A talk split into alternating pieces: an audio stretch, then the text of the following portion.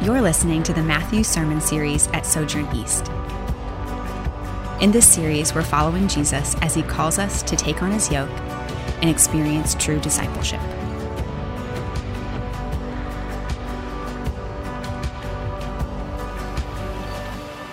Hey, well, good morning. Good to be with you. You know, in the 1940s, when jazz music in America was evolving, there arose a form of jazz that was extremely difficult to play, increasingly complex and crazy, and they called it bebop. And this style of jazz, you may or may not know, is very fast, complex harmonies, lots of dissonance and syncopation. It's really uh, not for anyone besides jazz musicians. It's quite hard to follow and appreciate if you're not a jazz musician. And that was the problem. Because what happened was most regular people didn't like this sort of high form of bebop jazz. So to make a living as a jazz musician, you had to play more regular, accessible music for the people. So what developed within this group of bebop uh, jazz musicians is this slang of the word square, right? So the cool musicians were the ones who understood and appreciated and could play this complex music and didn't sell out and play regular music. And everybody outside was square, right? Was lesser. Now that's just one example of something that we humans always naturally do. That's a negative example, but it's a normal thing that we group together with people that we can identify with. And again, the, the example of bebop jazz is a rather snooty and negative example, but underneath it is something that's very natural and very understandable.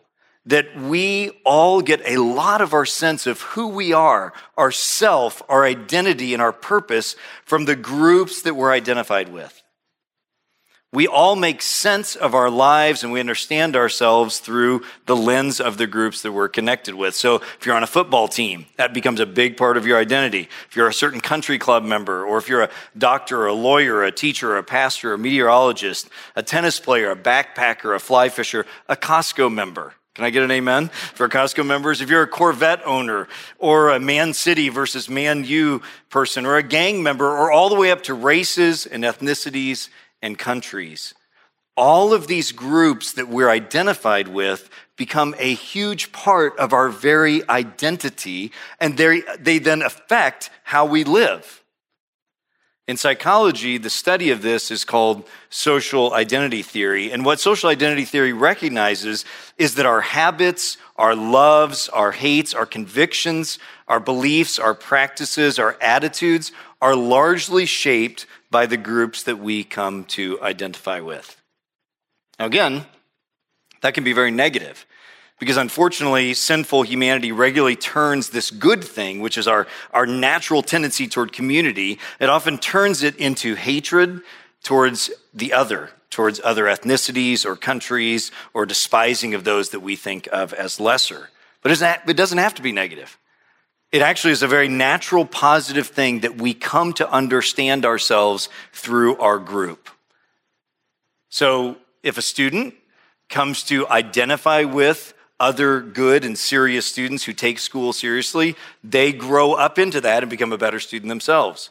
When a golfer starts spending time with other golfers, this changes their habits potentially. Maybe they wear nicer clothing or they're outside more or more physically fit, whatever it is. When a person gets involved in a charitable organization that, say, fights human trafficking or helps fund research for childhood cancer, that shapes their habits and financial decisions and their awareness of others and their compassion. That's all good.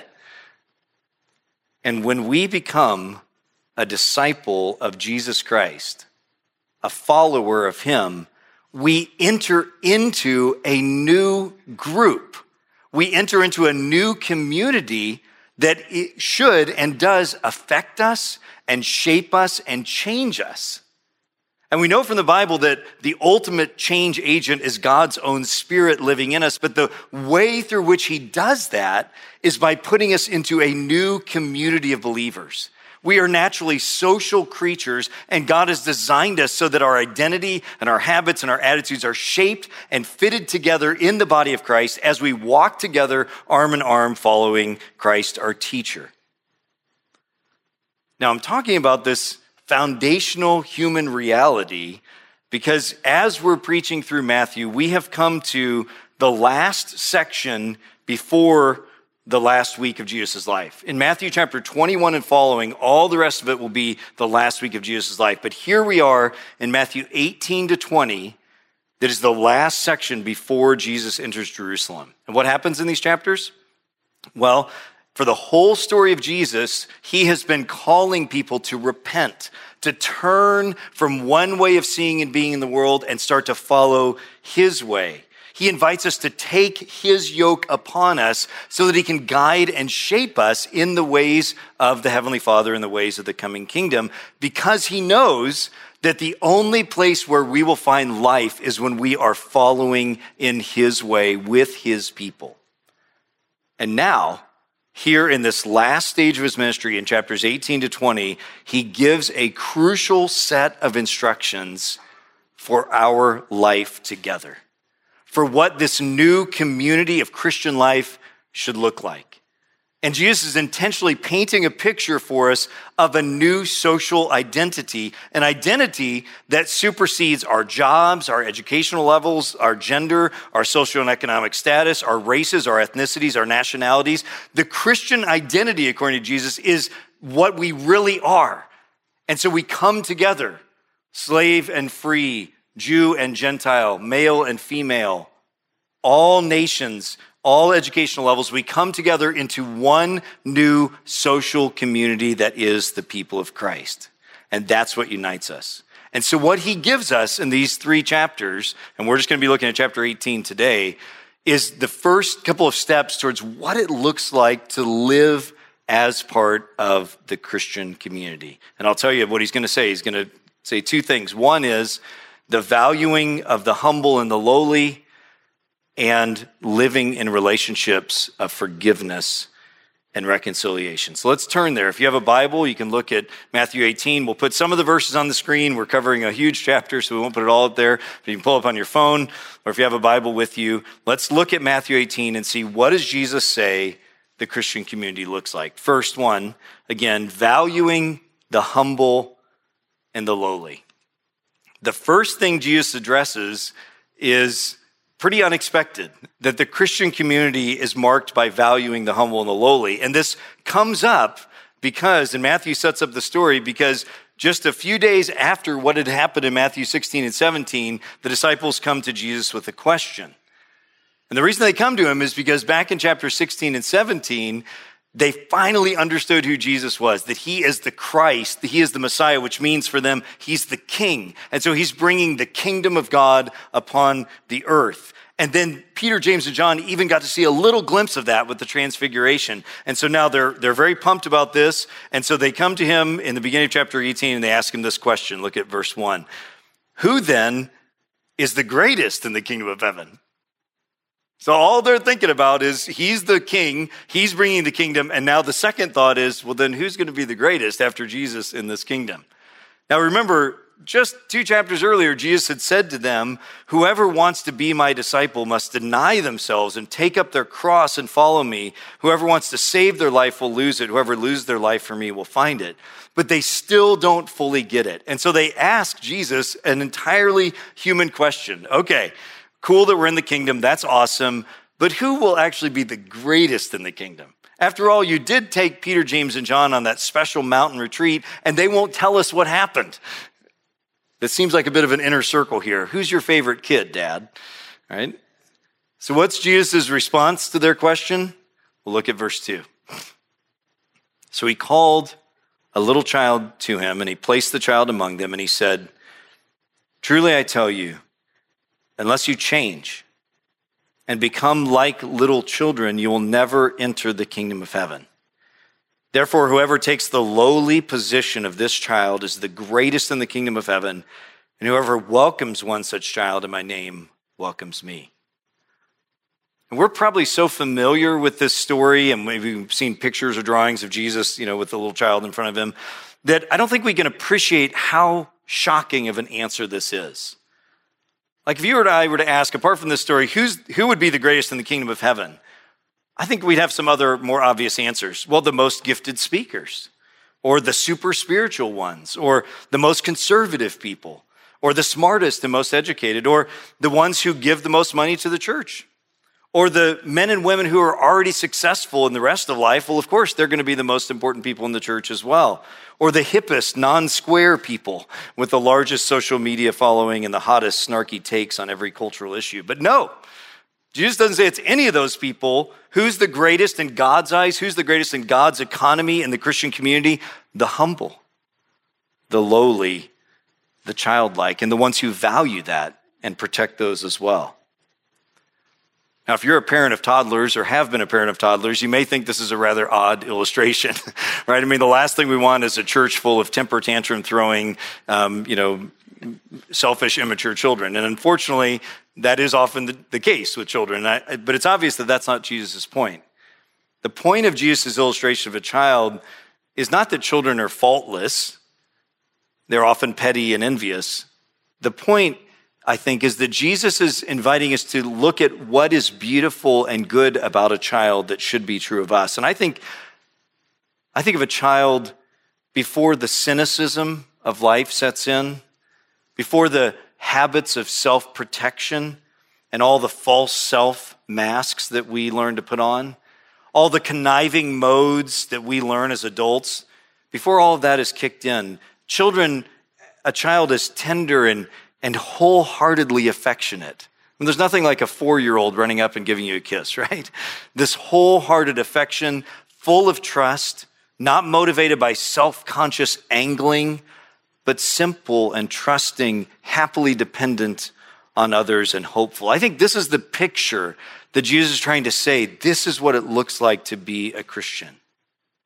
And he's saying this humble and lowly and dependent and trusting way is what every Christian is called to because it's true of him himself. Do you remember what he said back in Matthew 11?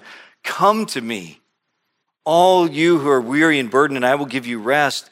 Take my yoke upon you Learn from me, for I am gentle and humble in heart, and you'll find rest for your souls, for my yoke is easy and my burden is light. This is the vision Jesus gives. Now, in the rest of what happens in this first section of Matthew 18, in verses 6 to 14, more, more there than we have time to walk through, but it's all part of the same key idea that the Christian community is marked by the humble and the lowly and the valuing of them.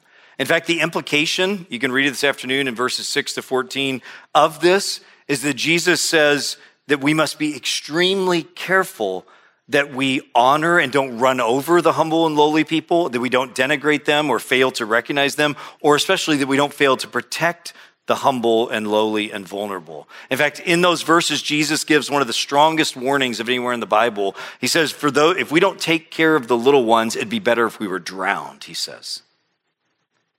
And I think the application of, of this first thing Jesus is saying about what the Christian community should look like, I think the application to us Christians is important. That we need to reevaluate who we think is the most important and who gets the honor in the church. Because according to Jesus, it's people whose character is marked by humility that is far more important than gifts, even spiritual gifts. Just go read 1 Corinthians 12 to 14 far more important than the people with the biggest bank accounts or the most powerful perks in society. And I'll say to you, if you're in those categories, if you are a person who's gifted and powerful and maybe wealthy, there's nothing inherently bad in that. That's a gift from God to be received. But you need to know that in this place, in the Christian community, what God cares about, your value and identity is not found in those gifts and those abilities and those perks that you can give out, but it's your character as a person of humility and lowliness that God values. And if you're not in those categories, maybe you feel like you've blown it in your life or you never had any advantages, or maybe you just feel like you're an outsider or your life is uneventful and seems unimportant. Know that in God's eyes and in God's community, your value and identity are not found in any of those human values, but in your conduct and character as a humble and lowly and gentle person of faith. That's so beautiful and good, isn't it? It's so beautiful and good. In this place, the values of God are turned upside down from those of the world. And I think Jesus' teaching here about the, the humble and lowly and protecting those also means, friends, that in this Christian community, we must pursue the good of the little ones. We must value the humble and the lowly and the vulnerable, even if the world does not. And that means that we should be engaged in fighting against human trafficking. We should be standing for the human rights of the unborn. We should be caring for the poor and the needy, the less fortunate, and those who are trapped in systemic structures of poverty. Those are not things that we add on to the gospel. That is what the Christian community does. That is what it means to be Christ's people on the earth, that we care about those people and those things and we value them and we protect them. But Jesus doesn't stop there. That's the first thing he says about what the Christian community looks like. He goes on in verses 15 and following to give us something I think is even more challenging. That, secondly, what life in the Christian community looks like is in living in relationships of forgiveness and reconciliation. Let me read for you starting in verse 15. Jesus says, If your brother or sister sins, go Point out their fault just between the two of you. If they listen to you, you've won them over. If they will not listen, take one or two others along so that every matter may be established by the testimony of two or three witnesses. And if they still refuse to listen, tell it to the church. And if they refuse to listen even to the church, treat them as you would a pagan or a tax collector. Now, those verses, those are actually very famous verses in Matthew. And they're the ones that Christian leaders often use to try to figure out what to do in what we call a church discipline situation. And all that means is that sooner or later, there are going to be times in the church when church people do bad things, things that are clearly not in accordance with Christian teaching. And we can't, Jesus says, just ignore it or sweep it under the rug. Adulterous affairs, illegal activities, deception, recalcitrant behavior, deep and lasting conflicts of such a nature and degree that the matter uh, has to go to the elders of the church and they need to process it and figure out the right thing to do. The number one text of scripture that we go to to figure out how to handle those things in the church are these verses right here. And that's fine and right. Because the basic idea of how to handle church discipline situations can be derived from this text. So you, fir- you first try to address the situation privately. If it doesn't get resolved that way, then you get some help from wise and godly counselors and leaders to help. If it's still not resolved, then it finally goes to the church leadership who takes it to the whole church for their recommendation. And that's all fine and good. And that's what we try to practice in those unfortunate situations here at Sojourn. And this is also what the following verses mean. And I always feel bad because I'm probably going to burst some, some bubbles here, but let me read these next verses and, and show you this is what they mean as well. Jesus says, Truly I tell you, whatever you bind on earth will be loosed, bound in heaven, and whatever you loose on earth will be loosed in heaven. Again, truly I tell you that if two or three on earth agree about anything they ask for, it will be done for them by my Father in heaven. For where two or three are gathered in my name, there I am with them. Now, verse 19 especially is commonly read as sort of a promise to make us feel better if not very many people show up at the prayer meeting. That's the sort of typical use for that. Well, if only two or three of us, God's still with us. Well, let me tell you, that's great. God is with you when only two or three people show up. Guess what? God's with you even only when one person shows up. Like you don't, there's no magic in having two or three people. But while that's true, that's not actually what these verses are getting at. They're saying the same thing that verses 15 to 17 were saying, that when the church gathers together to decide on a, to make a, a, render a judgment about what is right and wrong in a situation god is in that that god has given his authority to the church to make such decisions. So that's that's what's going on in these verses that god is present with them in this. And again that's all fine and good. That way of reading matthew 18 makes total sense. But i would suggest to you that while that's a certainly very good application of what Jesus is saying here, I don't think it's the primary hottest spot of what Jesus is teaching. What, what, is, what are these verses primarily pointing us to? Well, I think it's Jesus saying that life together in the Christian community consists of relationships of forgiveness and reconciliation. Let me say that again. Life together in the Christian community consists of relationships of forgiveness and reconciliation. You see, back in verse 15, Jesus is moving into this second topic of what the Christian community life looks like, and he addresses this foundational, inevitable reality that we all have experienced that sooner or later someone is going to hurt you. Somebody in the church or out, but even in the church, someone's going to slight someone else, to wound you, to commit a sin against another Christian, large or small. Because see, becoming a Christian doesn't like all of a sudden remove all of our sinful practices and habits from our lives. We're all in a process. We're in a journey. We're on a sojourn of being redeemed, of being transformed, being transformed more into the image of God. And sooner or later, mature Christians, immature Christians, everyone in between are going to make mistakes. We're going to sin against one another. We're going to do that intentionally, unintentionally, willfully, ignorantly. It's going to happen. It does happen. You know it. You've experienced it. Now, Jesus is well aware of this. And after all, he's just had to deal with the disciples coming and saying, Who's going to be the greatest in the kingdom?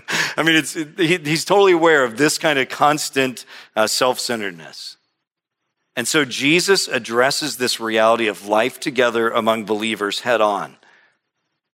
And note what he doesn't say. Again, these are things that Jesus does not say about how to handle conflict. He doesn't say whoever's the cleverest and outwits the other person is right. He doesn't say whoever can get the most popularity votes his way, that person wins. He doesn't say just sweep everything under the rug, put a big smile on it, avoid conflict, act like everything is fine. He doesn't say just get over it. If somebody does wrong, then suck it up and forget it. He doesn't say it's okay if you have factions in the church, just avoid those people. And he doesn't say, just leave. If somebody hurts you, just take your toys and go to another church. None of those things are what Jesus says. Instead, what he says is the way of Jesus, the life together looks different. It's a committed life of committed relationships where we do the hard work of reconciling with each other and forgiving each other. And it is hard, both in marriages, parents to children, in friendship relationships, new and old, within the church, people you work with. It is hard, but the Christian life is one where you are committed to reconciling with each other. And notice again in verse 15 that the first step is to go to the person yourself and to try to reconcile. You're not going for the purpose of winning. You're not going to someone else to shame the other person. You're not going to yell at them so that you can get your emotions off your chest. You're not going demanding that your needs be met. You go with humility, the humility of childlikeness for the purpose of reconciling, for winning, not winning over them, but winning back the relationship. Now, from what I've read so far, you may not think that Jesus is talking about interpersonal relationships. You may think, no, he's talking about church discipline situations. And again, I think that's a, a fine application of this, but why, do I, why am I saying I think this is primarily about interpersonal relationships? Well, look at how Peter responds to it in the next verse, verse 21. After hearing Jesus say, say this, Peter says, Lord, how many times shall I forgive my brother or sister who sins against me? Up to seven times? So Peter understands what Jesus is saying as being about someone about these interpersonal relationships and the real life of the church that there's going to be conflict. We see it in the disciples themselves. They're constantly in conflict with each other, large or small, rightly or wrongly, someone's going to hurt somebody else. And good old Peter, wholehearted Peter, he steps up with an amazing, super mature response. He says, I'm basically willing to forgive someone even seven times. And I imagine He's pretty proud of himself with this very generous and gracious attitude. And I imagine the rest of the disciples gasping, Wow, bold move, Peter. Maybe some of them are thinking, Dang, he scored more, another point for who's greatest in the kingdom of heaven. That was a killer answer. Seven times. That's amazing. And in fact, seven times is a remarkably mature stance to be willing to forgive someone. Think of a time when someone has wronged you Maybe you heard that someone gossiped about you behind your back. That hurts. Maybe someone said they were going to do something nice for you and then they just blew you off and acted like it was no big deal. Maybe someone said that you were a, a friend and then they treated you rudely or ignored you for a month. Maybe someone at work intentionally misrepresents you, tries to get you in trouble with your boss. Maybe your husband or wife made fun of you meanly in front of your friends. You fill in the blank. When these things happen, it is very difficult to forgive someone even once. It's hard. But let's imagine something like that happens to you, and then the person apologizes and repents and, and you really work through it and, and you forgive them and you're reconciled. And, and then what if they did it again? Imagine the pain of that and then how hard it would be to forgive someone a second time. And but let's say you find the strength to do by the power of the Spirit and you reconcile and they apologize, and then it happened again. I think few of us would be okay with that. I think one's probably the max for us. So Peter's seven times is actually a pretty amazing response. And then look what Jesus says back to him in verse 22. I tell you, not seven times, but 77 times. what? And we need to make sure we understand what Jesus is saying. Some of your translations say 77, some say 70 times 7. The Greek expression can be interpreted either way. Either way, the point is shockingly clear. It's uncountable times. Jesus is not saying, yeah, 77 times, 78th time or 491st time, they're out. That's not the point at all. The point is that he's saying to Peter and to us, you want to understand how much you should forgive and reconcile those who wrong you? Really, do you want to know? unlimited. That seems a little radical. I mean, come on, Jesus, is this really biblical to forgive that much? Well, Jesus answers that question in the parable that follows in verses 23 to 35. This is one of the longest parables in Matthew, and it is a very powerful one.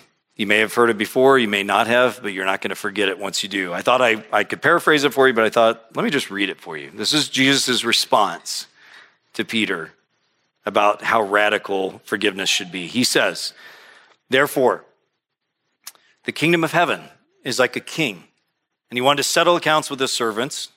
And so he began the settlement, and a man who owed him 10,000 bags of gold was brought to him.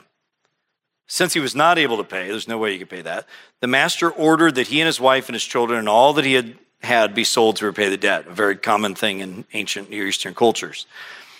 And at this, the servant fell on his knees before him and he said, Be patient with me. I will pay back everything.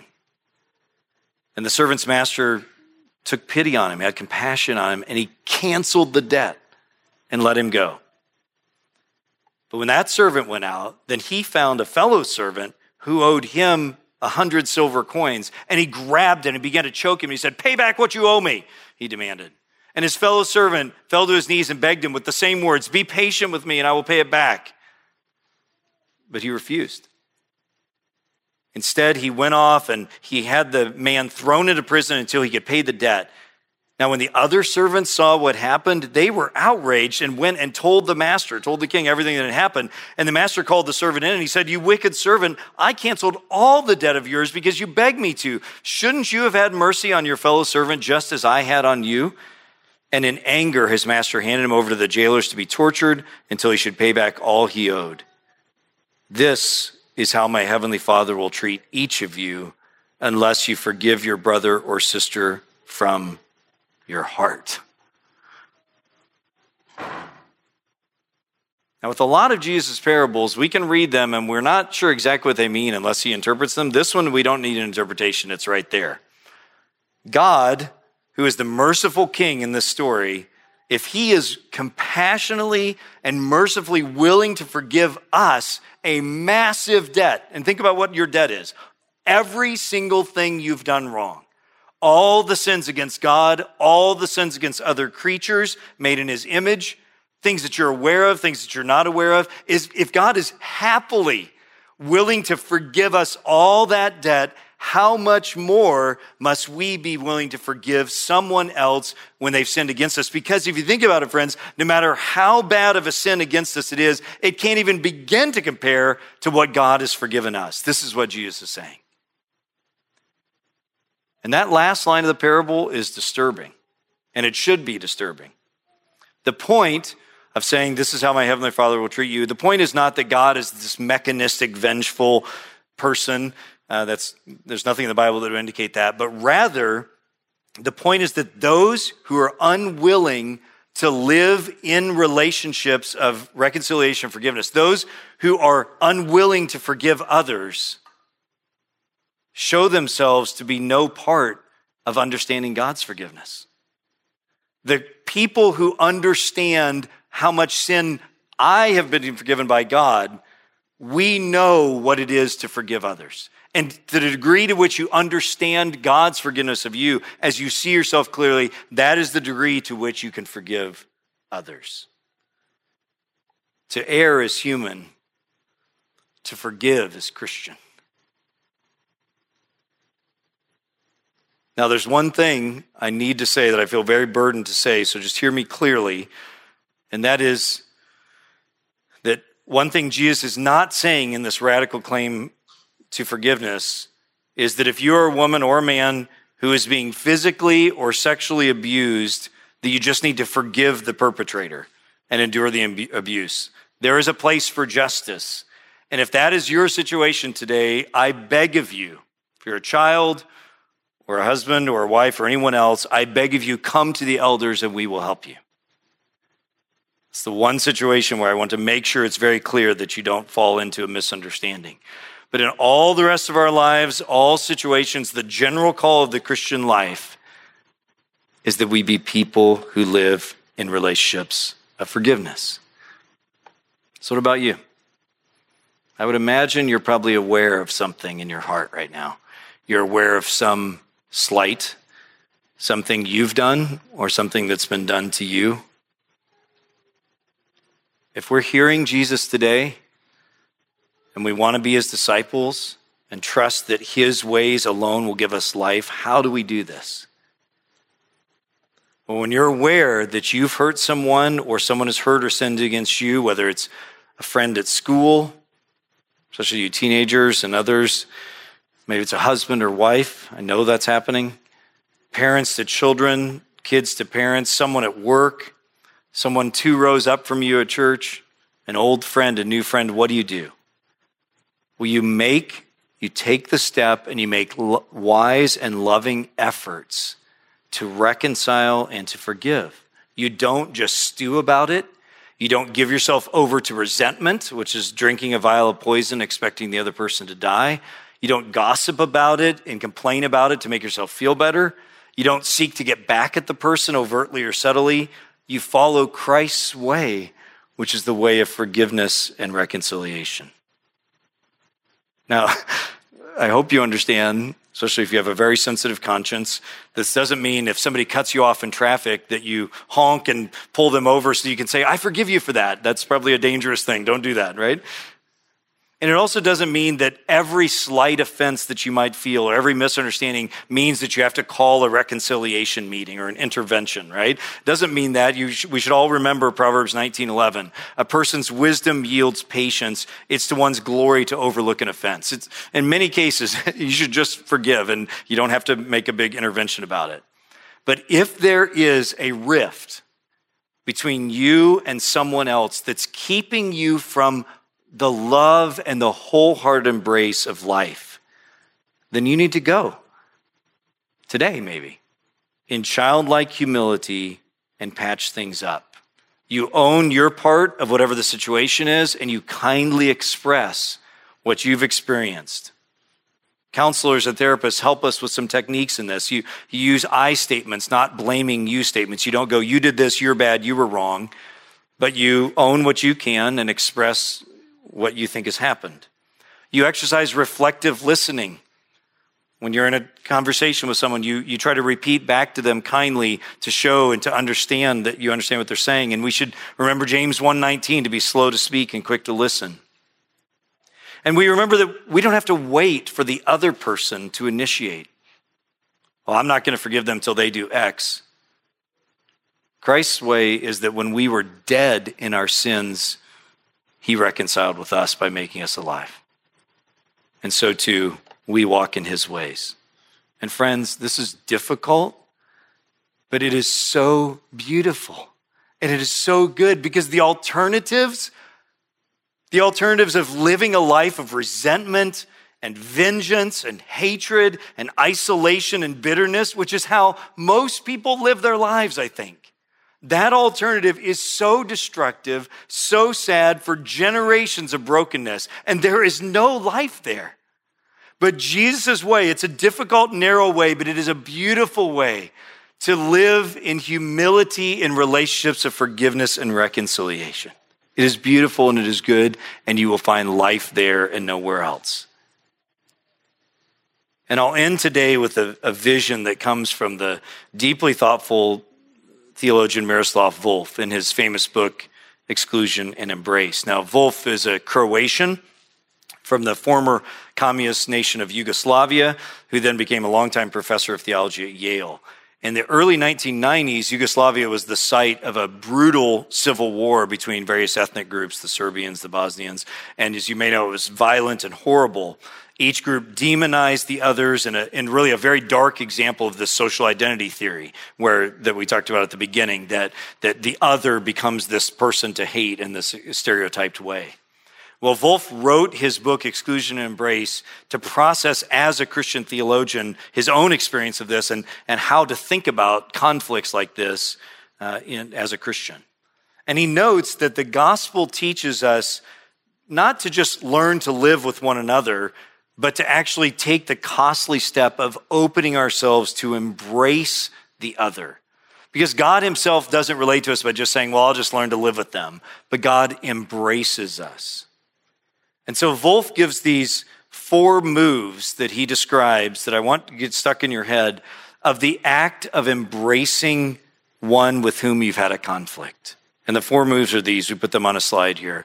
The first is simply opening our arms, not relating to people like this, either physically, when you see somebody standing talking to you like this, that's a pretty good sign they're a little closed up. Now you're all going to be paranoid after the service as you're talking like this, but it's a pretty good sign they're closed up. And even if you don't physically do this, husbands and wives, is this how your heart is towards your spouse today? I think it might be. The way of Christ is to open your arms, to be open to the other in forgiveness. And then the second step is waiting waiting. Because you actually can't force reconciliation. You can forgive someone, but reconciliation must be reciprocal. And so you wait. And sometimes it takes a long time. You wait. And then, when there is an opportunity for reconciliation, you close your arms around the other person and you become one. You go from separation to connection to embrace. And then finally, you open your arms because you preserve. You're not enmeshed. Your identities are not the same. You respect their space. You respect their difference. You don't have to agree on everything, but you then go back to a life of openness. Brothers and sisters, this is Jesus' way. This is the way of Jesus' community of people. This is how he treats us, and it's how he invites us to treat each other. So I invite you today I invite you today to pay attention to what's going on in your heart, even now, and to step towards, maybe with some help from Christ's community, but to step towards living in humility and in these relationships of forgiveness and reconciliation. I'm Kevin Jameson, lead pastor at Sojourn East. Thanks for listening. For more sermons, info about our church, and ways you can support the ministry of Sojourn East, visit sojournchurch.com/east.